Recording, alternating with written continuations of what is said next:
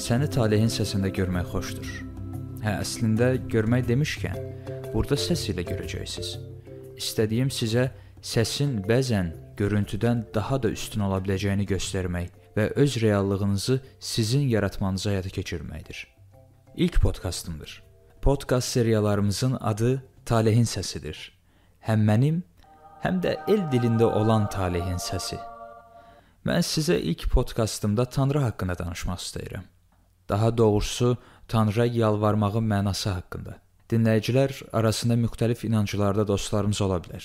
Amma bu mövzu istər dinlərə inansın, istər kainatın enerjisinə və ya mifologiyalara heç bir fərqi yoxdur.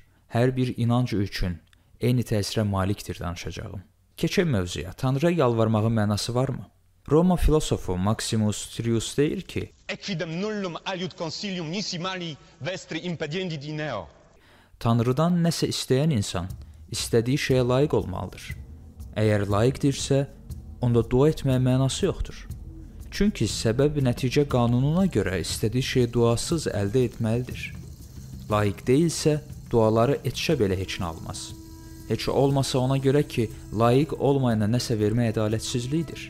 Tanrı isə ədalətsiz ola bilməz.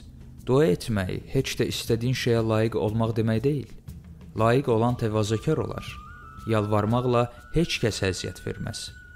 Əziyyət verən və həyasızlıq edən layiq olmayandır.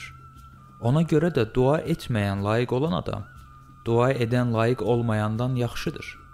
Dualar etməkdənsə insan öz işini möhkəm tutmalı, bacarıqlı olmalıdır.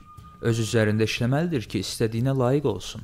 Bu olarsa, onda duasız da istənilən şeyi əldə edə bilər. Sokrat və Platon kimi filosoflar tanrılara ona görə müraciət etmirdilər ki, özləri üçün nəsə əldə etsinlər.